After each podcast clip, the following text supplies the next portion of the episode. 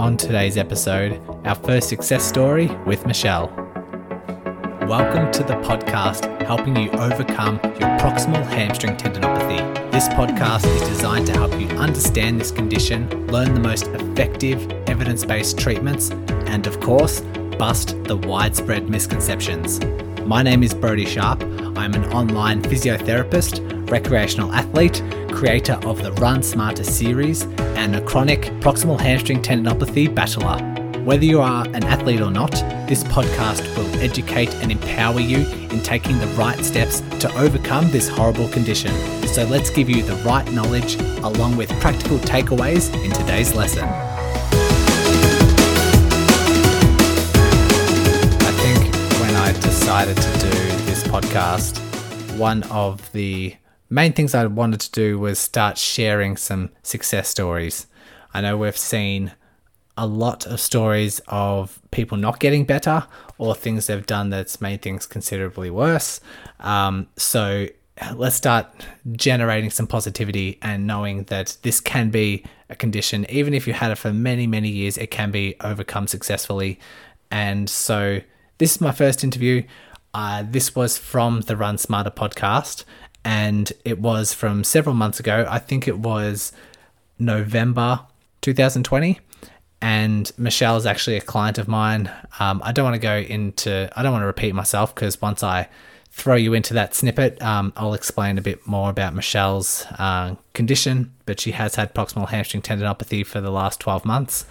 And there's a lot of key takeaways, which I'll chime in at the end and sort of talk through my notes, what I've got written down but I already have quite a, a list of people that I want to interview with proximal hamstring tendinopathy that, that have had a bunch of different experiences, potentially with surgery, without surgery, um, just different treatment methods that might have worked for them. And we can all just learn together. Uh, before we dive in, if you are listening on Apple Podcasts, you can subscribe to the podcast. That way, you get a notification every time a new episode gets released.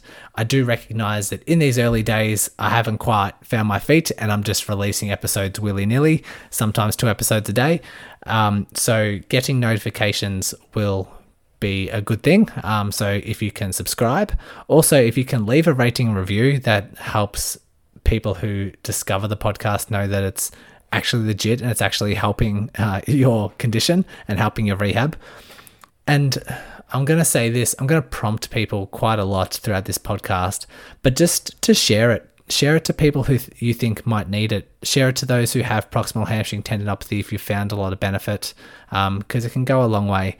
So it can go a long way to um, building up the podcast, which then organically reaches more people. Um, but then it's just helping out the the community, helping out the the PHT groups. So that would be unreal if you could just reach out, maybe make a post or maybe just tag someone um, who might benefit. That'd be great. All right, let's dive into the snippet from the Run Smarter podcast.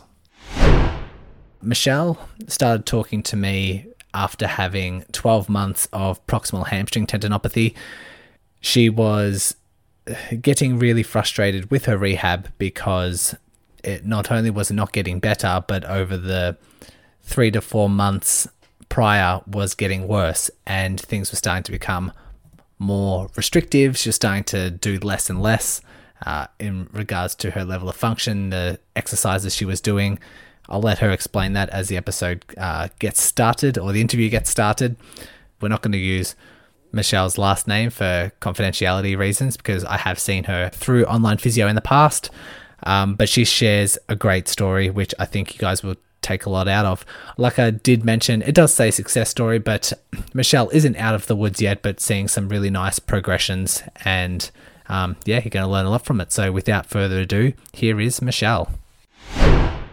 I think we'll um, we'll work chronologically through your whole journey and your story around the, the hamstring tendinopathy. I think what would be a nice beginning is for you just to talk about how it all started. You did say before we started recording the recollection is a little bit fuzzy because it was so long ago, but um, in your the best way possible, can you just talk about how it first happened and what the symptoms were like? Uh, well, I think it was probably brewing for a while. Um, so I had a previous injuries beforehand, but probably not the same injury that I had now with the tendinopathy. But it's probably came up when I was training for Melbourne Marathon last year. Um, and it tends to kick in when I was doing the longer runs. Um, you know, I'd be running, you know, 20, 25 plus Ks, and my glutes would get really tight, my hamstrings would get really tight. And then even when the speed sessions during the week, I couldn't get the paces that I normally could have gotten. And I think it was just load over time. Um, and I just couldn't get as fast as I used to get, you know, even for shorter distances. And I just thought, oh, you know, I'm getting older, I'm getting slower. Um, and, and maybe it was just the load that I couldn't cope with. And then um, before Melbourne Marathon last year, I um, I did have an injury. Uh, oh, I I was uh, I was uh, I was on one of my long runs. I was probably three weeks out, and I had like a groin injury or sort of like a strain. And I was seeing physio and doing like Pilates and rehab exercises. And then I just um, I decided at the last minute to do the half marathon, not the full marathon, just being that the load and the the longer runs were just not going to be good for it. So I was quite happy I could do that without any pain, and then at least post marathon I could still run because I think if I would have done the marathon, I probably wouldn't have been able to run for maybe two two months afterwards because I probably would have got another injury. So I think this injury, the, the tendinopathy, has probably been growing since September last year, maybe if not before. Um, so, and I was just running with it.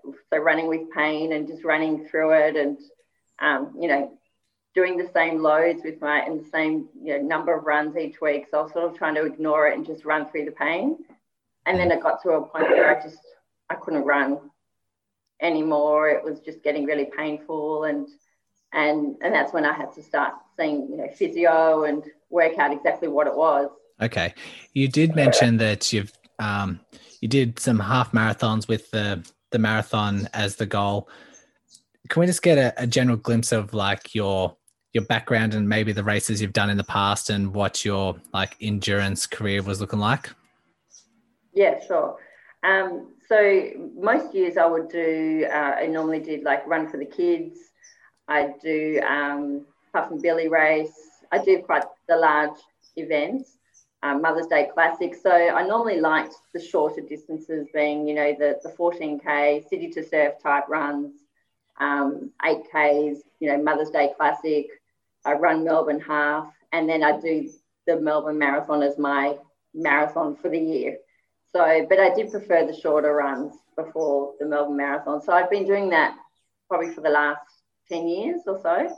So I've probably been running probably for 10 years and slowly increased my distance. So I start with the 10K, then I work myself up to the half and then to the marathon. So, okay. um, yeah. How many marathons have you completed? Uh, I think four. Okay, yeah. So I'd say that's quite experienced and experienced with the the training that goes along with it. And one thing that I found really interesting was you noticed almost as one of the initial symptoms that you were losing speed even in the shorter distances.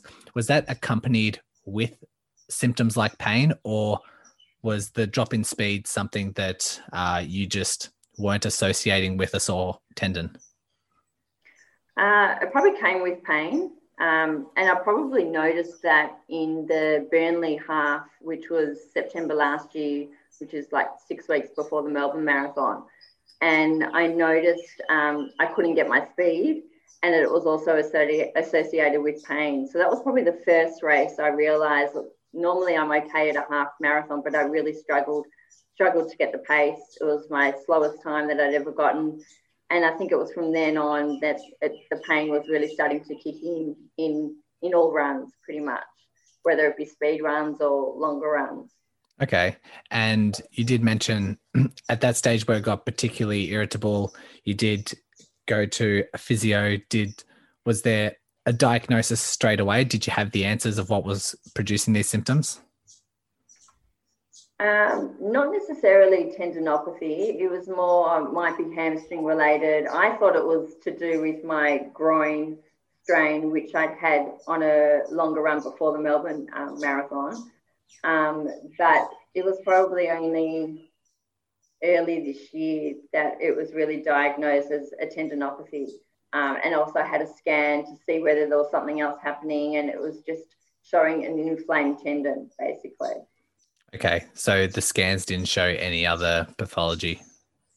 No, no, just normal, probably wear and tear for my age, but um, pretty much just like inflamed tendon. Yeah. And was initial physiotherapy effective? Um, it look, it was everything was it was very slow with the tendon with tendinopathy. So um, you know, at the beginning, I was just really given um, bridge, bridging exercises to do.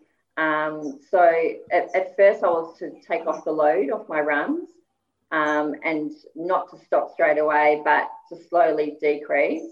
And then where it got to a point where sitting was even painful, it was pretty much stop running. Let's try and strengthen that area with uh, bridges, double bridges, which slowly went to single bridges.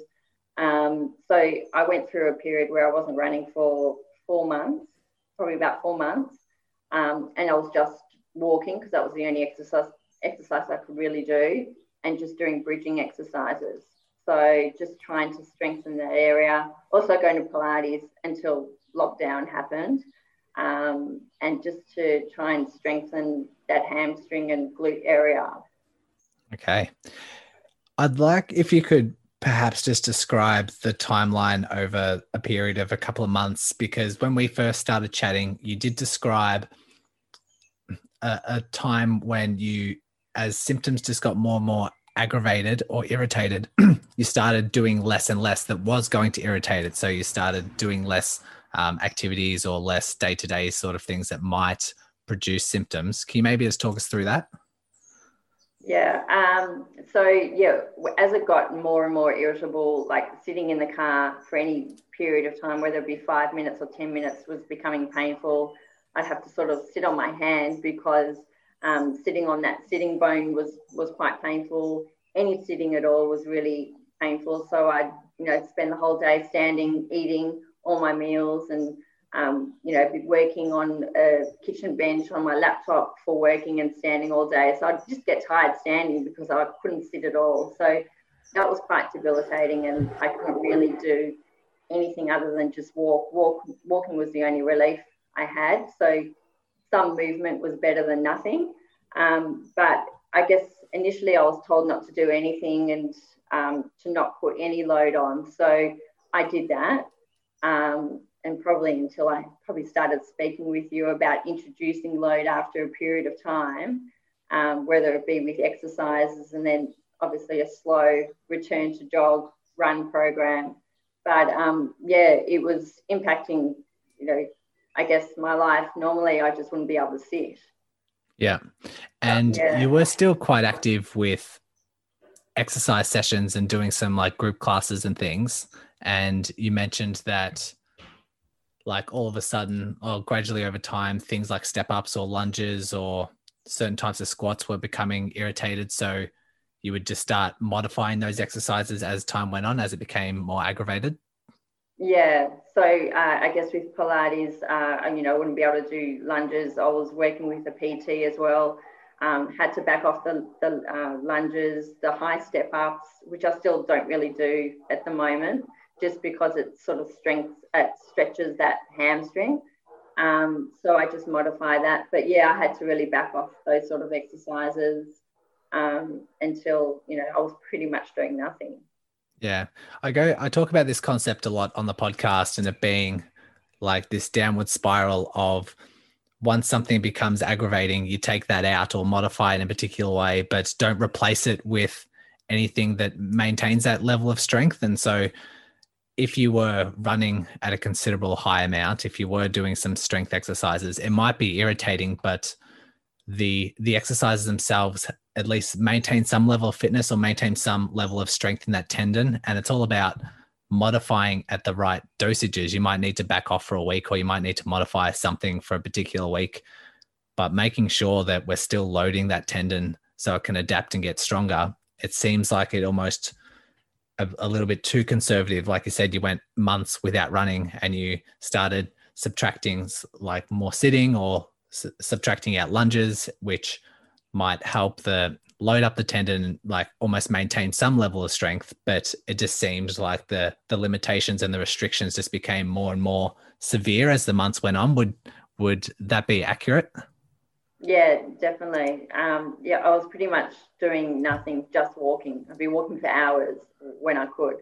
Um, so yeah it, it's true that if i had something to keep continue that strength it's better than nothing. So when I did return to, you know, jogging and running, my fitness was just gone because I hadn't been doing anything else. Um, you know, I might have been doing upper body, but it's just not the same. So I wasn't really loading the tendon in any way.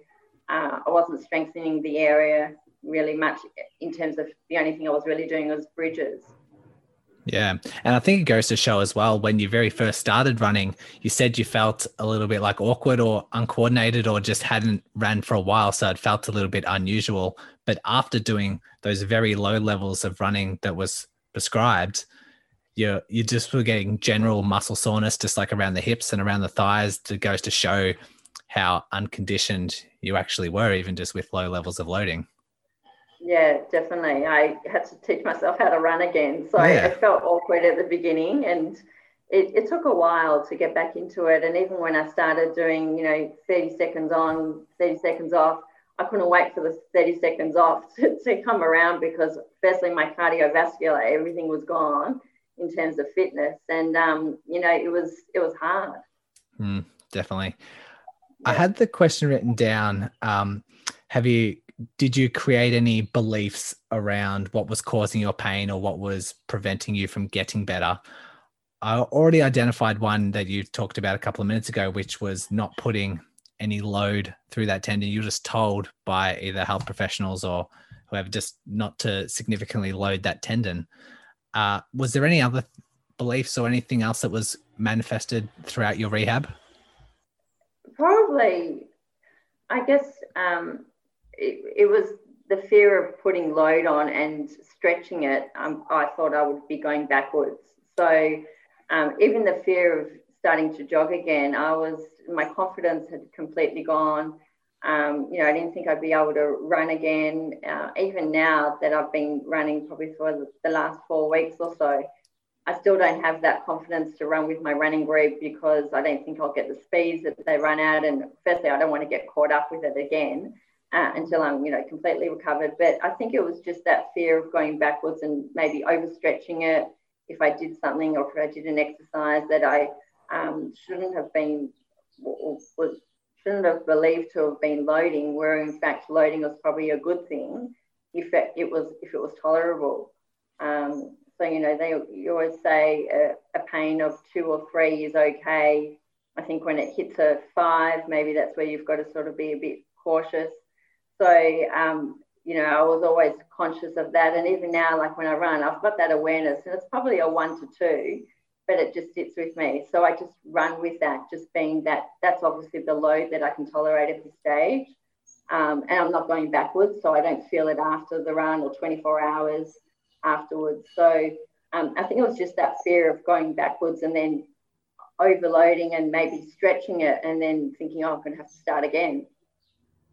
I think it goes to show as well that your your path, your journey to getting better had to start with addressing that belief as well. Because if we were to start giving you like hard exercises to do or strong exercises to do or give you running without addressing that belief you'd be you'd just be thinking yourself why am i doing this i'm just further damaging the tendon i'm just going to take a couple of steps back if i try and do this uh, if you do have low levels of pain during the run, you might interpret that as I'm doing more damage, which it's not. It's not going to help recovery. So you're a great student remembering those um, those pain levels and knowing that it's okay to go through those low levels of pain, provided that there's no increase or marked flare up afterwards or the next day. And so you're paying attention and interpreting those signals correctly. But yeah, it definitely goes to show that addressing the underlying beliefs before we start your journey to recovery is paramount. Moving forward from that, I wanted just to discuss the or like at least highlight to the listeners just the level of frustration that you did have because we're talking for you know 20 minutes now and it might just go to show okay this is just a path to recovery but it was a very long period of time where you it like the lifestyle started to change like i said you're sitting was starting to become quite limited and you had to stand for most parts of the day and you did mention on one of our um, calls that you you're extremely frustrated with people not really understanding around what what you're going through. Can you maybe just talk about that a little bit? Yeah, sure. Um, look, it was it was really frustrating. I think running is my outlet, so that's my way of escape, and especially um, now, you know, when things had shut down and we were in lockdown, running was the only thing I would, would have been able to do, and I really couldn't.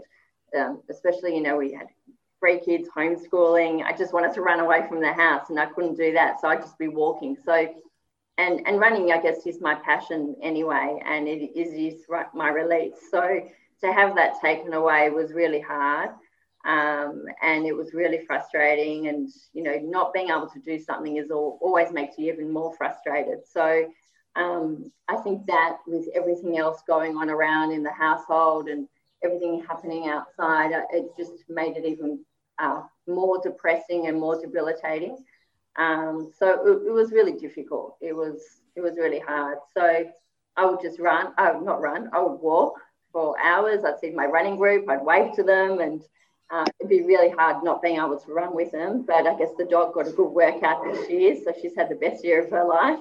but um, yeah, that's all I could do. So it was really frustrating and it was really hard and it was quite depressing and you know I'd be eating more because I and I wasn't running so everything sort of starts to slow down, your metabolism starts to slow down, your body's so used to being so active and running and burning off the calories. And now all of a sudden that had just stopped.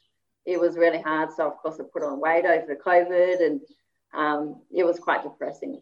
Yeah. And that can yeah. almost like self propel into more frustration if you are putting on weight and you're starting to eat more like an unhealthy lifestyle and you know you you're slowly moving away from the identity that you hold like that you you want to be you want to be this fit healthy runner and you're slowly like getting pulled away from that it can just create a lot of frustration. And i think that would resonate with a lot of runners especially those who have been injured for a considerable amount of time. It's that runners at the best of times get very jittery when they they can't run. They want to run every day.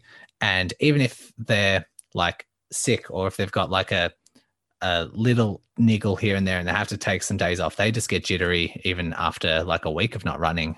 Can't imagine like four months. And so yeah, I think that that identity shift as well can really um, start to hinder people's recovery. Definitely. Yeah, no, it was it was not fun. So I'm sort of happy to be out of the worst part of it now. But yeah, it's even like when I would normally run and I'd miss a day, I'd be in the worst mood ever. So to not be able to run for four months nearly killed me. Yeah. Feel free to repeat yourself if once I ask this question, but what component within the rehab, when things started getting back um, together and you did start running a little bit, you started loading up the tendon a little bit, what do you think was the component of the rehab that had the most positive impact? Um, probably when I started to introduce more loading exercises other than the bridges I was already doing. Um, it started to just bring back some of the confidence. Well, I, I, can actually do this without a lot of pain. There might have been some pain, but it was it was tolerable. Um, so once I started introducing some exercises, then obviously when I started to do, you know, the walk slash run, return to run program, it started to give that confidence back. And it just was, it, even though it was really slow, um, just being able to do more um, was giving me a little bit more confidence because I felt like just doing bridges, I just felt like I wasn't getting anywhere. You know, it wasn't painful. And I'm thinking, oh, how long am I going to do this for until I can actually introduce more exercises? You know, you couldn't go to the gym, everything was shut down. So it was really whatever I could do at home. Um, so I think once more exercises were introduced and I could provide more loading to the tendon, it was giving me that little bit more confidence than what I had previously. Okay. Can you maybe just describe the what what exercises do you think would be would have the most benefit and were were they pain free while you're doing them? What sort of symptoms were you going through? I think when I was using more weights, um, you know, when I was loading on the legs, they it, it wasn't painful, but I could feel my um, my hamstrings working, mm-hmm. and so where I could feel more, um, I, guess, exerting more, um, you know, exert, exerting more energy and um, load is when I felt like it was actually I was actually doing more than doing nothing. So just introducing whether it be um, you know kettlebells, um, you know where you're doing like one leg lifts, not deadlifts. Oh well, some deadlifts, but where it wasn't stretching the hamstring too much. Squats were you know wasn't painful. Um, you know I could introduce weights with the squat with the squats with my with my PT as well. Um, so anything that wasn't stretching the hamstring too much, I could do. Um, and so I just continued to do that. Um, and again, with the bridges, single leg bridges each week, holding for more seconds than previous weeks um, until I was able to do the, you know, return to run program. Yeah, I think we, because you were still continuing the PT sessions um, during your rehab. And I think just the instructions that you can load, as long as it's like slow and controlled, it, they can be low levels of pain.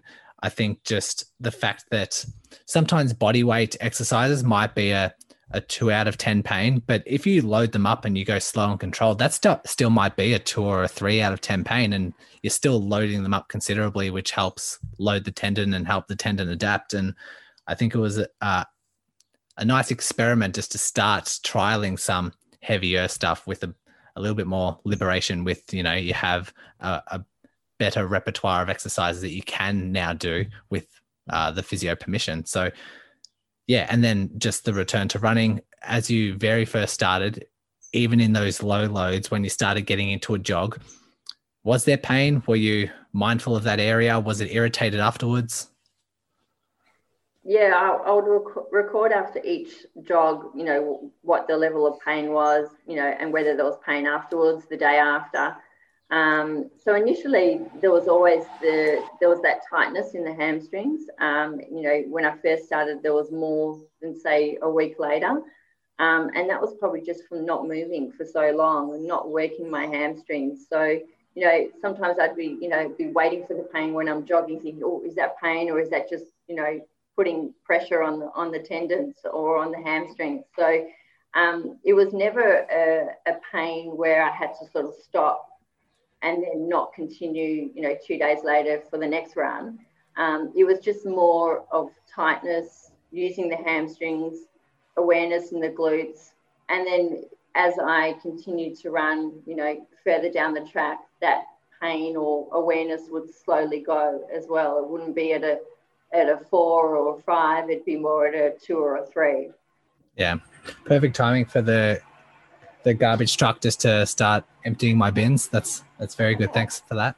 Um, I often talk about runners who do get injured to have they they tend to create like hypervigilance around a certain area. So if they have a particular injury for a long period of time, once they get back to running, like it's almost like every step, it's like, how's my foot doing? How's my foot doing? How's my foot doing? And like every single exercise, like how's my foot? How's my foot? Wherever the wherever the injury may be.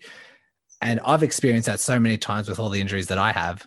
And goes to show that we really need some work on like calming down what our our brain activity, what our brain activity is doing. Because if you do have this for such a long period of time, it's only natural that you're going to constantly think about that area. But once you get into the stage of um, confidence, level of strength, and just having uh, your, your kind of self ability, self efficacy to do certain exercises, that generally starts to calm down. I think you you mentioned the state where you're at right now. You're still a little bit vigilant around the hamstring, like how long you're sitting for, and being mindful when you are running. Okay, what's that hamstring doing?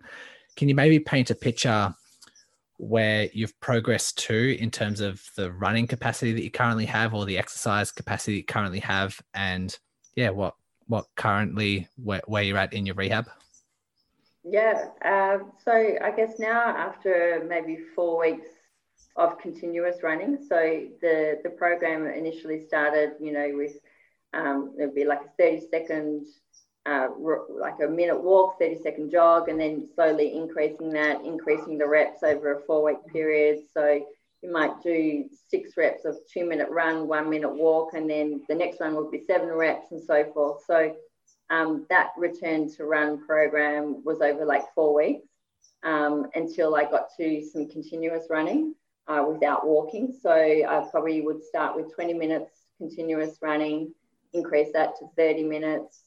Um, and then I have just built on that. So now where I'm at is I'm doing four runs a week. I'm trying to space those runs every second day. Um, except for one. So I do, and only last week I started doing some speed sessions. So just slow speed, but just getting, you know, I did, um, I think it was like eight, eight times 300 meters uh, of fast in a, in a run. So uh, I'm now up to say two 50 minute runs during the week, 30 minute run, and then my longer run is about 14 Ks around 70 minutes. So that's where I'm at now. And on my off days, I've actually started doing a bit more cross training as well, so a bit more upper body strength. Um, and also uh, still with my PT doing strength work uh, where I can. And Pilates has, has just come back, so I'm trying to get back into that. Fantastic. I think a lot of people would love to be in the situation you are right now. You're not out of the woods just yet. Like you say, you're slowly still building up and slowly still increasing speed, and you still have a little bit of awareness around like sitting for long periods of time or loading it up too much. But to, based on what you just said, the amount of running that you're currently doing, that that weekly mileage is starting to really ramp up, which is extremely positive. Do you notice any particular uh, increase in soreness the next day after doing these heavy sessions? No, no. Luckily, there hasn't been soreness. Um, there's always that awareness during the run, and I guess the longer the run goes for, the more it, that's when it probably starts to kick in. Um, but it's tolerable. So it's, you know, it'd be a pain of maybe two out of 10. Um, but it doesn't impact me afterwards or the next day. So then that's where I know, you know, I can sort of keep going with the program. I think if I did feel it the next day soreness or, you know, that night, then I probably would need to push back a bit. Yeah. Very wise. If someone is in the same position you were, like say uh, four or five months ago, when symptoms started started affecting your day to day, and you sort of like the the sitting became really limited, and the exercises started to become really restrictive, what would your advice be to them to like how they can kind of kickstart their rehab? I would definitely say listen to your body. Um, it's something I, I tend not to do or didn't previously. I would just push through it and just think, oh, maybe it was the Pilates I did the day before, and maybe that's why I'm tight. So I always made excuses for it. Um, maybe it was the load I was doing at the time, but because it was um, the it was repetitive pain in the same area, I probably should have got it looked at uh, earlier than I did, and not push through races, not push through speed sessions where it probably flared up more when you increase the pace.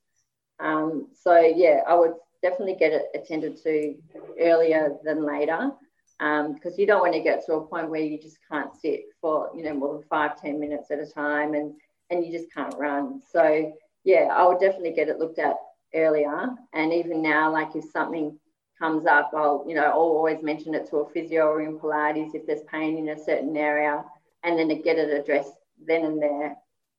Yeah i think the the the body awareness and like knowing that niggles do happen niggles are perfectly fine but just knowing to where to differentiate and if you've had it for longer than a couple of weeks it's definitely something that needs to be addressed. And you you know hindsight's 2020 in, the, in these sort of cases but if you're continuously pushing through races and it can and one area is continuously flaring up because of that try not to convince yourself otherwise. Try and uh, yeah, get it checked out and make sure you have the answers and a, a good plan in place to um, still keep healthy, still keep maintain your levels of fitness, but just do the right thing, start making the right decisions to recovery. Very well said. Any other lessons that uh, you'd like to share? Anything throughout your journey um, the listener might want, uh, might want to take on board?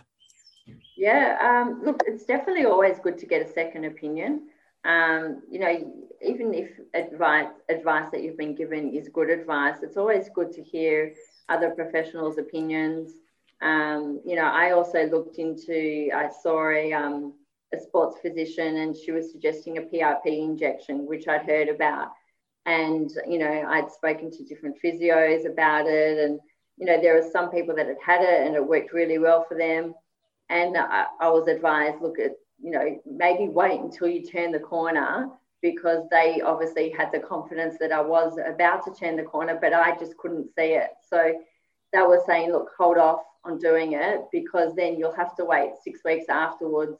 You won't be able to run straight after, you know, maybe two or three weeks after you've had it. So it's going to put you back anyway for another three weeks. So um, I was very close to getting it, but in the end I didn't, which is probably a good a good thing just being that you know it's probably not good to have things injected into your tendon it may go the other way you just never know um, so i did investigate that um, and also I, I think it's just it's good to be able to increase some load even if you you know if you're quite hesitant to do so it's better than not doing anything because then it'll just take longer your recovery if you don't introduce some load into exercises and just something that you can tolerate uh, rather than just resting completely because then it's just going to take twice as long to get back into it, which I felt for me even now um, I feel really unfit, but at least I'm starting to move a bit more. This podcast episode is sponsored by the Run Smarter Physiotherapy Clinic, which is my own physio clinic where I help treat a wide range of PHT sufferers both locally in person and all over the world with online physiotherapy packages. In the years I've been self employed as a physio, close to 70% of my entire caseload has been helping people with proximal hamstring tendinopathy, which is why I decided to launch this podcast. So, if you're building upon your own rehab knowledge through the podcast, but still require tailored assistance, I'd love to be on your rehab team. Whether you are a runner or not, head to runsmarter.online to see your available options for working together.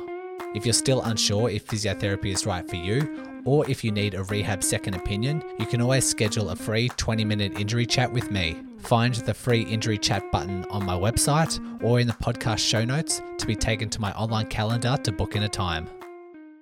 Going back to the advice around the second opinion, I'd say definitely if you're not progressing, if you're noticing week by week, month by month that things aren't happening, definitely get a second opinion or at least ask your um, health professional that you're currently seeing if there's ways we can change things up. Because I've seen cases of people trying things like shockwave for months and just not getting anywhere or trying the same type of exercises for months and months and just like not seeing any progress but they still continue with those same exercises over and over again. And so perhaps um, getting that second opinion or at least trying to change things up you should no matter how chronic an injury is you probably should start seeing some level of progression. Might not be day by day might be a little bit week by week, but definitely month by month, you should start to notice some sort of improvement. Uh, and in cases like yours, with having a hamstring tendinopathy for 12 months or more, you'd expect a week by week kind of progression. And if you looked at your your state from a couple of months ago to now, there's definitely a lot of progression with the amount of load that you're doing and what you're tolerating. So that's a good sign to continue the sort of journey that you're on. And then if things do manage to plateau or if you're just not seeing that that same level of gains then maybe it is time to change things up or um, change the approach. And so yeah very very well said very good advice. Um, anything else we need to you think the audience would like to get before we wrap up uh, probably don't get too caught up in, um, you know, I, I did join lots of Facebook groups and, um, you know, there's always some good advice, but then sometimes you know, hear about people that have had the same condition for years and years, and sometimes that can also impact your confidence. You think, oh no, am mm-hmm. I going to have this also for five years? I couldn't bear it. So I think you've got to look at it and think, oh, you know, maybe that might work. I could try it but then also just not get too attached to how other people have reacted to certain things because everyone's obviously very different. Everyone um, reacts to to rehab differently, and you know, I, I was going through a, a, period where I just thought I wasn't getting anywhere, and now I look back and I think, oh, I've obviously got somewhere because I can now run.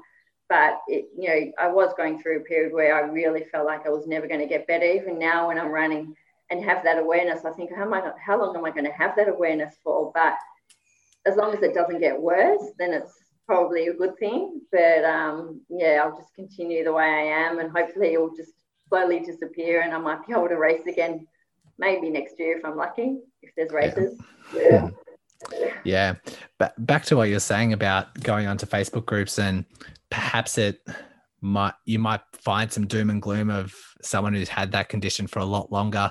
It's almost similar to I often talk about low back pain and when I was practicing in clinics and someone come in with low back pain, you can tell that they're not going to recover as well because they've had, say, a parent who's had low back pain for years and years and years, or their grandma who's had that same type of back pain. They've had it for 10 years and now they've, um, they're really limited with their mobility. They've ended up in a wheelchair because of back pain. It's those stories that you tell yourself when you have this particular condition that really triggers a lot of worry, a lot of anxiety, a lot of fear, and that really hinders recovery. And so, potentially, Facebook groups, and you might actually find that story that's re- going to really hinder you. So, it can be a little bit of doom and gloom. You might find some really good advice, but if you do come across stories where someone's had your particular condition for several years, take it with a grain of salt and um, don't get too caught up in the the emotions if you believe that that might be you.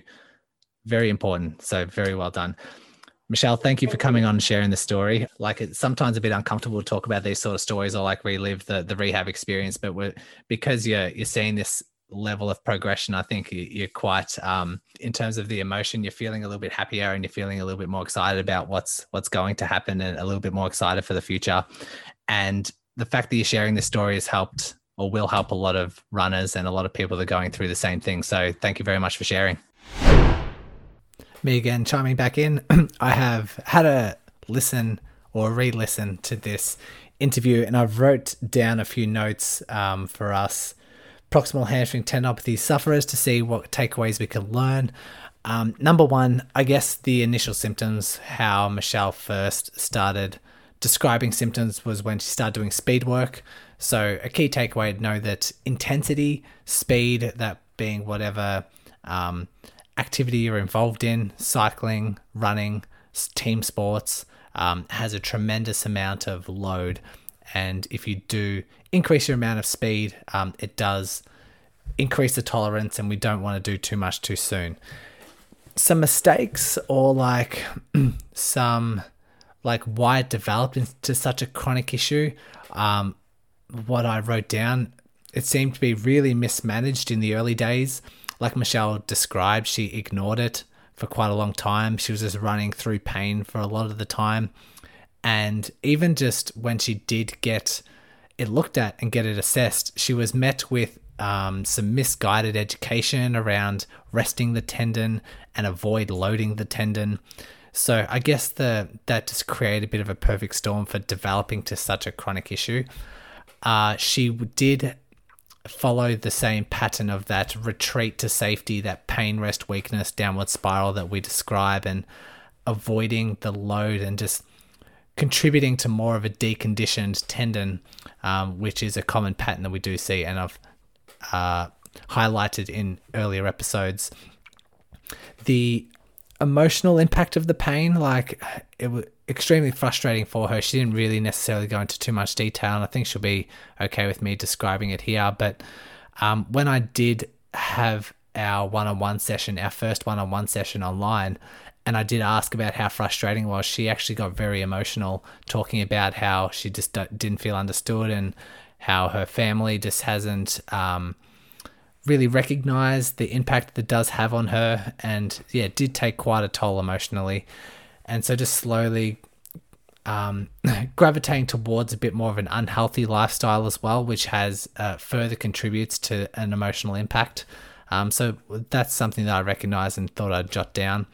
The positives, though, um, we can know that loading seemed to be really helpful for her throughout her entire stage. Once she decided to start loading up the tendon, then um, from then on upwards, she just noticed it just responded really well when she was returning to run, it was a very gradual, but um, the walk run program seemed to work really well for her. So that's a really nice positive.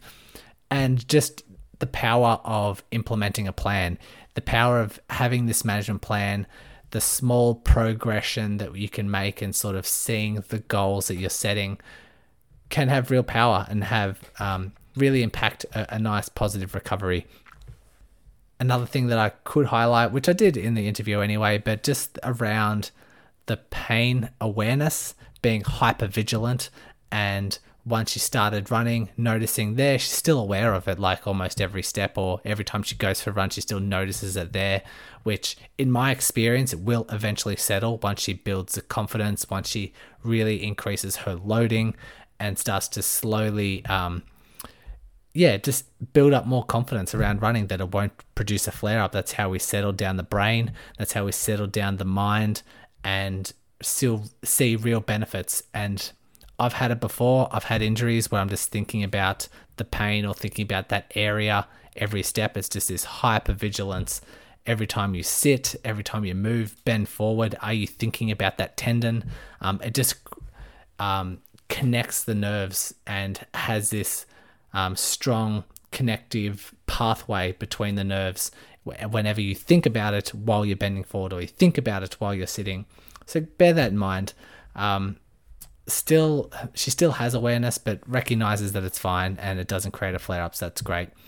Hopefully, you are uh, like hearing her story and paying attention to these principles, these earlier episodes, and you're starting to see a connection. You're starting to see that there is success in the real world it's not just um, delving into science or delving into what should be done. It's actually people implementing these strategies and it's actually helping them. So hopefully you enjoyed. Hopefully you enjoyed Michelle's story. Um, it is the first one, and it'll be the first of many that we'll produce on this podcast. Um, and I hope you enjoy. So we'll catch you next time. Thanks once again for listening and taking control of your rehab.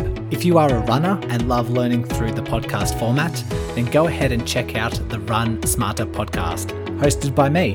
I'll include the link along with all the other links mentioned today in the show notes. So open up your device, click on the show description, and all the links will be there waiting for you. Congratulations on paving your way forward towards an empowering, pain free future. And remember, knowledge is power.